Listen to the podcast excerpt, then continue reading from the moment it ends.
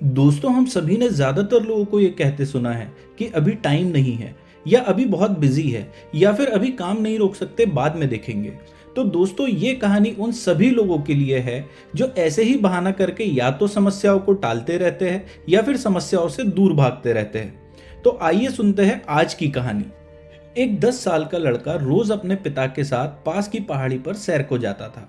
एक दिन लड़के ने कहा, पापा, चलिए हम रेस लगाते हैं। जो पहले पहाड़ की चोटी पे लगी उस झंडी को छू लेगा, वो रेस जीत जाएगा। और पिताजी भी तैयार हो गए। दूरी काफ़ी थी। दोनों ने धीरे धीरे दौड़ना चालू किया। कुछ देर दौड़ने के बाद पिताजी अचानक ही रुक गए।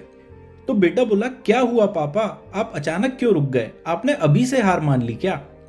तो पिताजी बोले, अरे नहीं नहीं बेटा। मेरे जूते में कुछ कंकड़ पड़ गए हैं। बस उन्हीं को निकालने के लिए रुका हूँ। तो लड़का बोला, अरे कंकड़ तो मेरे जूतों में भी पड़े हैं। अगर मैं रुक गया तो रेस हार जाऊँगा। और ये कहता हुआ वो तेज़ी से आगे भागा। पिताजी भी कंकड़ निकाल कर आगे बढ़े। लड़का बहुत आगे निकल चुका था, पर अब उसके पाँव में दर्द का एहसास हो रहा था और उसकी गति भी घटती जा रही थी। धीरे धीरे पिताजी भी उसके करीब आने लगे।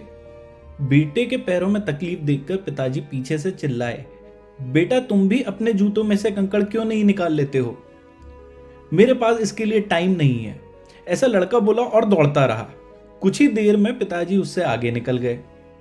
चुभते कंकड़ों की वजह से लड़के की तकलीफ़ बहुत बढ़ चुकी थी और अब उससे चला भी नहीं जा रहा था। वो रुकते रुकते चीखा, पापा, अब मैं और नहीं दौड़ सकता। पिताजी जल्दी से दौड़कर वापस आए और अपने बेटे के जूते खोले तो देखा पाँव में से खून निकल रहा था। वे झटपट उसे घर लेकर गए और मरहम पट्टी करी। जब दर्द कुछ कम हो गया तो पिताजी ने बेटे को समझाया, बेटा, मैंने आपसे पहले ही कहा था ना पहले अपने जूते में से कंकड़ निकाल लो और फिर दौड़ो। तो बेटा बोला, मैंने सोचा अगर मैं रुकूँगा तो रेस हार जाऊँगा। तो पिताजी ने उसे समझाया, ऐसा नहीं है बेटा, अगर हमारी लाइफ में भी कोई प्रॉब्लम आती है तो हमें उसे यह कहकर नहीं टालना चाहिए कि अभी हमारे पास समय नहीं है। दरअसल होता क्या है, जब हम किसी प्रॉब्लम को इग्नोर करते हैं तो वो धीरे धीरे और बड़ी होती जाती है। और बाद में वो प्रॉब्लम हमें जितना नुकसान पहुँचा सकती थी, उससे कहीं ज़्यादा नुकसान पहुँचा देती है। तुम्हें कंकड़ निकालने में मुश्किल से एक मिनट का समय लगता, पर अब उस एक मिनट के बदले तुम्हें एक हफ़्ते तक दर्द सहना पड़ेगा। बेटे को भी बात समझ आती है और तभी बेटा बोलता है हाँ पापा, आप सही कह रहे हैं, और देखो मैं उस रेस को जीतना क्या, उसे पूरी भी नहीं कर पाया। दोस्तों, हमारा जीवन ऐसे तमाम कंकड़ों से भरा हुआ है।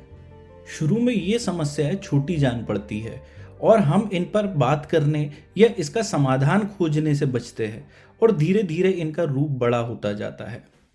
प्रॉब्लम्स का सॉल्यूशन तभी निकालिए जब वो छोटी है, वरना देर करने पर वे उन कंकड़ों की तरह आपका और ज़्यादा नुकसान कर सकती है। तो दोस्तों, अगर आपकी पहचान में भी कोई ऐसा है जो प्रॉब्लम को इग्नोर करता है तो यह कहानी उसे ज़रूर शेयर करें। वीडियो को लाइक करें और चैनल को ज़रूर सब्सक्राइब करें। Thank you